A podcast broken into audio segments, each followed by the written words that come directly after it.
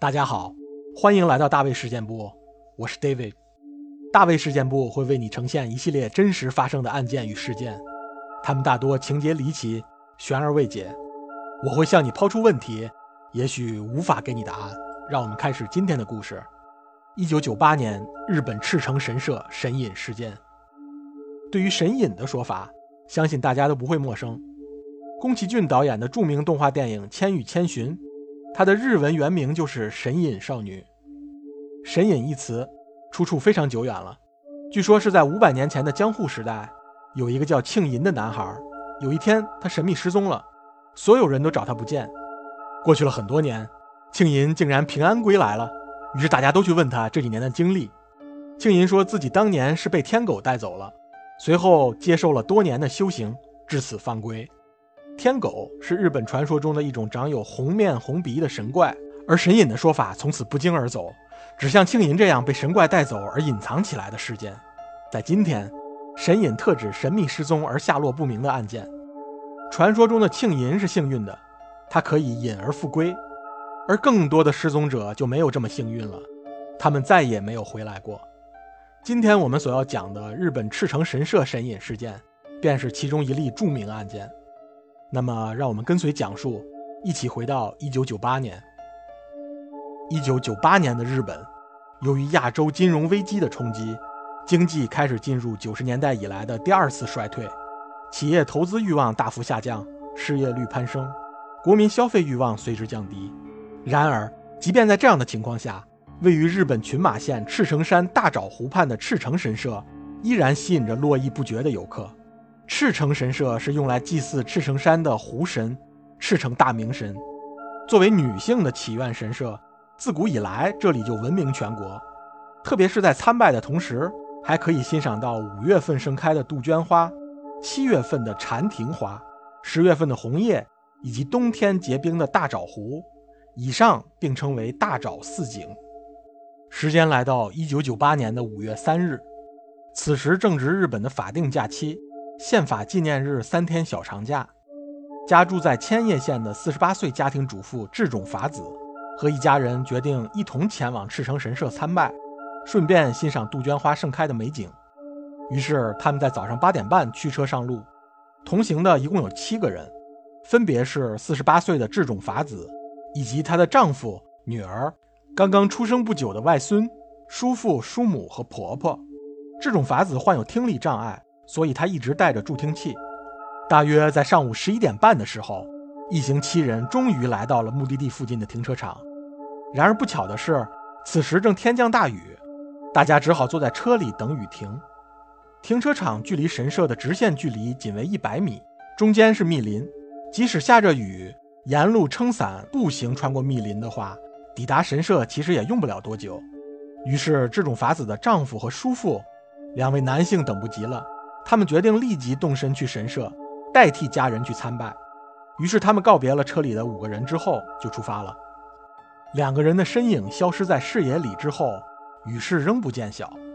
又过了一会儿，这种法子好像有点不耐烦了，他对家人说：“既然来都来了，我也还是去添个香油钱吧。”于是他从钱包里拿出两枚硬币，撑伞离开了车子。此时，这种法子从钱包里取出的两枚硬币，分别是一枚一百烟和一枚一烟，合计一百零一烟。这一点非常古怪，因为在日本的参拜文化里，用多少钱当做香火钱啊？当然，日本称之为赛钱或者香油钱，这一点是颇为讲究的。五烟，因其日文的读音。鸡勾 n 与豫园一词相同，所以是最被大家所喜欢的赛钱选择。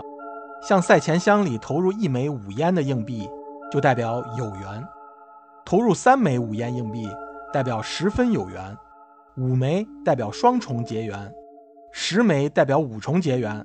而当然，这个时候多数日本人会选择投入一枚五十烟的硬币来代替投十枚五烟的硬币。除此之外，还有很多种不同的硬币组合，代表多种不同的祈愿。但像这种法子这种以一百零一元作为赛前组合，是极为罕见的。这种法子此时身穿粉红色长袖衬衫、黑色裙子，手撑一把红色雨伞，他沿着神社前的路独自走向林中。有听力障碍的他此时却没有带助听器，而是把它留在了车上。终于雨势渐小，而智种法子的小外孙开始哭闹起来。于是法子的女儿在车里开始哄孩子。这时他一抬头，发现了惊人的画面：法子的女儿在车里看到，远处在与去往神社相反的山路上，有一个粉色上衣、黑色裙子、撑红伞的人正站在路边。这个人正是法子本人。那么他为什么会站在与去往神社相反的山路上呢？于是法子的女儿大声叫他，却无人应声。也许正因为法子没有带助听器吧。法子的女儿虽然此时心生奇怪，但也并没有多想，而是继续把注意力放在了哄小孩身上。等过了几十秒，他再望向那个方向时，法子已经不见了踪影。于是他想等法子结束参拜之后再问个究竟。然而始料不及的是。这一幕成为了他最后见到法子的画面。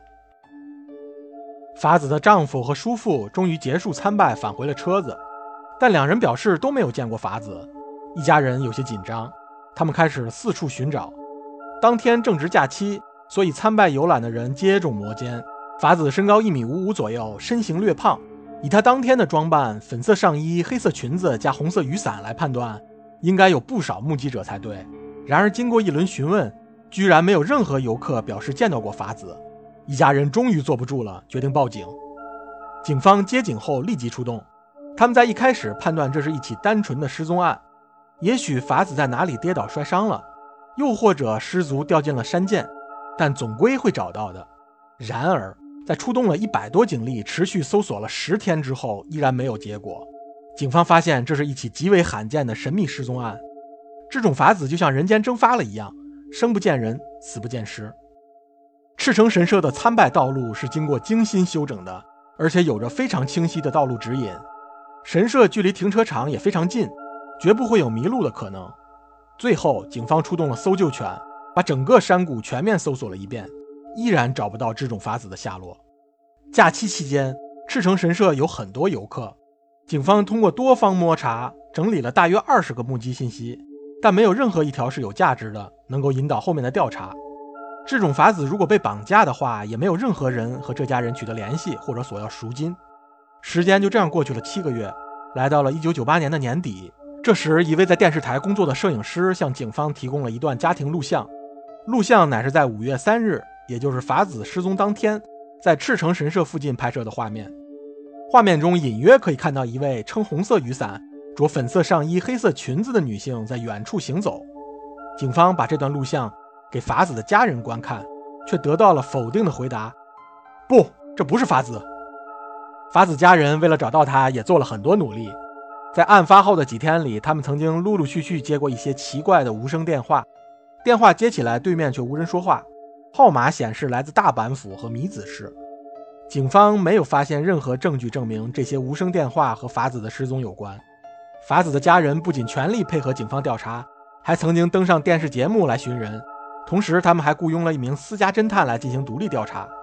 然而，这一切的努力都没有任何结果，这种法子的失踪成为了悬案。在整整十年之后的2008年6月，群马县警方宣布，这种法子失踪案停止调查，法子在法律上宣告死亡。至今，这个案子已经过去二十多年了。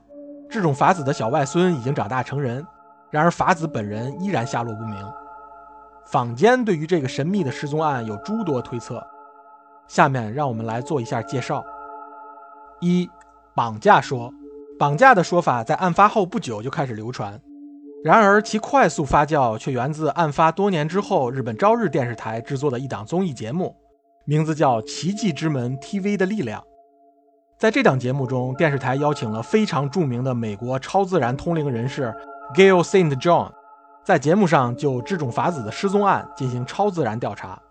在节目现场，Gail Saint John 使用通灵之术查看案发经过的画面，他做了如下描述：法子的女儿在五月三日最后见到法子的那一刻，法子其实正在跟一名年轻男子说话，在他们二人旁边还有一名晕倒的中年男子。